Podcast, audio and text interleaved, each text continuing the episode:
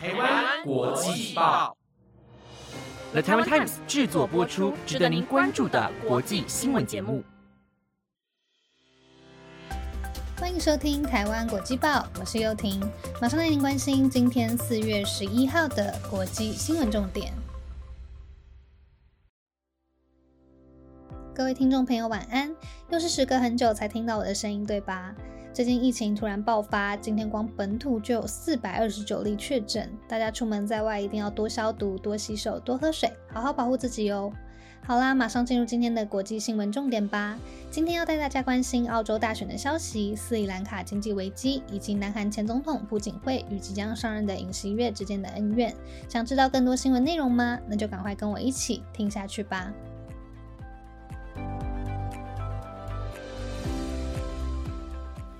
首先带您关心澳洲大选的消息。澳洲总理莫里森昨天宣布，将在五月二十一号时举行国会大选。这次大选将是由莫里森代表自由党和右派国家党所组成的中间偏右执政联盟，与中间偏左的劳工党代表埃尔巴尼斯之间的对决。根据最新民调显示，自由党目前的支持率以百分之四十六低于劳工党的百分之五十四。信任度的调查也显示，很多选民不信任莫里森，而最适合的总理人选调查，莫里森和埃尔巴尼斯则是不相上下。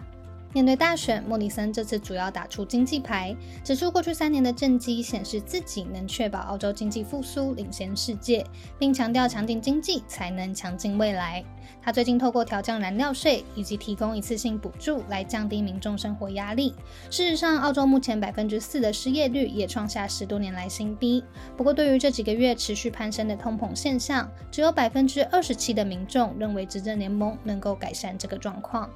除了经济问题外，环境问题也大大考验莫里森是否能够连任。澳洲近年来发生多起包含洪水、大火等极端气候所引起的天灾，但莫里森政府却态度消极，不愿意解决。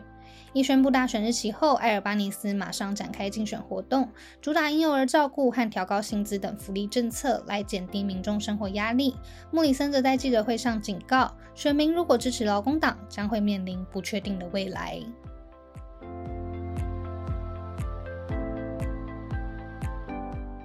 接下来同样带您关心政治消息。大家还记得二零一六年南韩当时总统朴槿惠的闺蜜门事件吗？一九七四年，朴槿惠的母亲陆英遭到刺杀后，崔顺实的爸爸崔泰敏就成为朴槿惠的精神导师。朴槿惠当选总统后，崔顺实则成为幕僚，两人交情非常深厚。崔顺实利用与总统的关系干涉施政，更向商界以及利益团体施压获取利益。被揭露后，他马上逃离韩国，朴槿惠也因此被弹劾下。台，而处理此案件的就是当时还是检察官，并接下特检侦查队队长一职，不久之前赢得总统大选的新任南韩总统尹锡悦。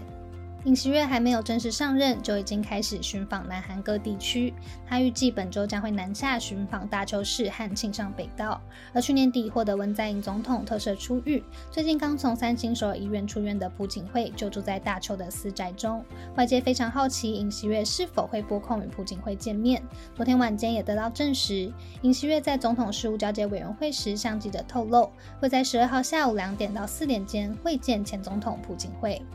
尹锡悦当时因闺蜜门事件升职成为首尔中央地检长，但文在寅的检警改革使他一度遭到停职处分，因而成为尹锡悦加入最大在野党国民力量的原因。外界认为尹锡悦会邀请朴槿惠出席五月十号的总统就职仪式，两人的恩怨是否能够化解，成为大家关注的话题。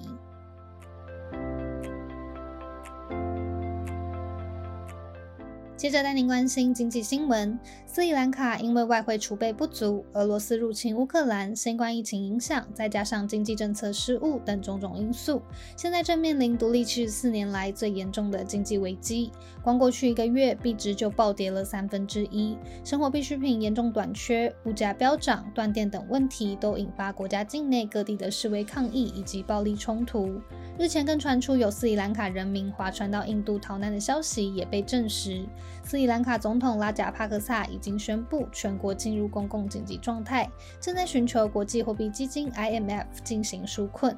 斯里兰卡医药学会 （SLMA） 在昨天发布声明说道，目前多种救命药物已经没有存货，全国各地也不再有进口的医疗资源可用。而因为麻醉技术量严重不足的关系，有不少医疗机构从上个月就暂停一些例行手术，但现在甚至连紧急手术是否能够进行都是个问题。SLMA 非常艰难地说道，现在他们被迫做出非常困难的抉择，必须决定谁能够接受治疗，谁又必须继续等待。他们也表示，前几天有。有致函给总统拉贾帕克萨，警告若医疗物资没有办法恢复供应，到时候带给民众的生命威胁恐怕会远远超过新冠肺炎。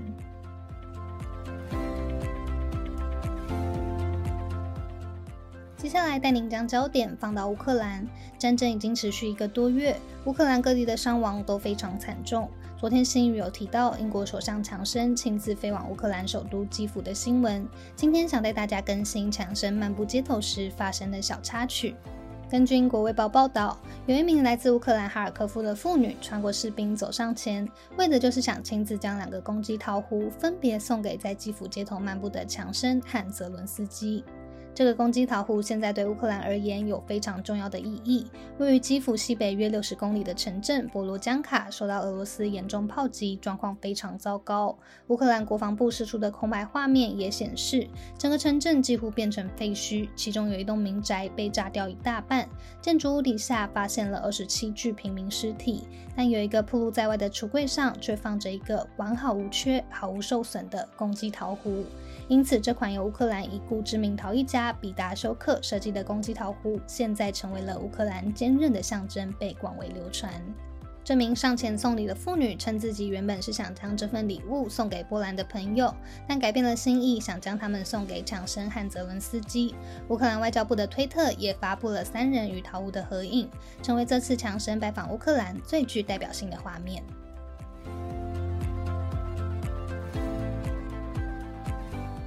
最后带您关心每周都会带来新话题的特斯拉执行长马斯克最近提议，他要将推特总部改为游民收容所的新闻。两周前我曾经报道过马斯克批评推特不遵守言论自由。晚宣上周也为大家更新，马斯克宣布自己持有推特九点二的股份，成为推特最大股东。而他前几天在自己拥有八百多万粉丝的推特账号再次发起民调，写下既然都没人来，是否将推特旧金山总部改造成游民收容所的提问。累积超过一百九十万人参与投票，投票结果出炉，有百分之九十一点三的投票率表示赞成，仅有百分之八点七按下反对票。值得一提的是，马斯克最大的竞争者亚马逊创办人贝佐斯也按下赞成票并转发。两人都致力于太空旅游计划，也常竞争美国航太总署 NASA 的合约，经常在网络上互呛。但这次想法一致，也让大家特别关注。贝佐斯分享了马斯克的投票结果，并写道：“或是可以部分转换成收容所，也能让想做志工的员工更容易行善。”贝佐斯在文末附上一则新闻连结，内容是他旗下亚马逊公司的西雅图总部有一部分就设立名为 Mary's Place 的游民收容所，提供无家可归的游民庇护与支援。对此，马斯克也回复，认为是非常好的主意。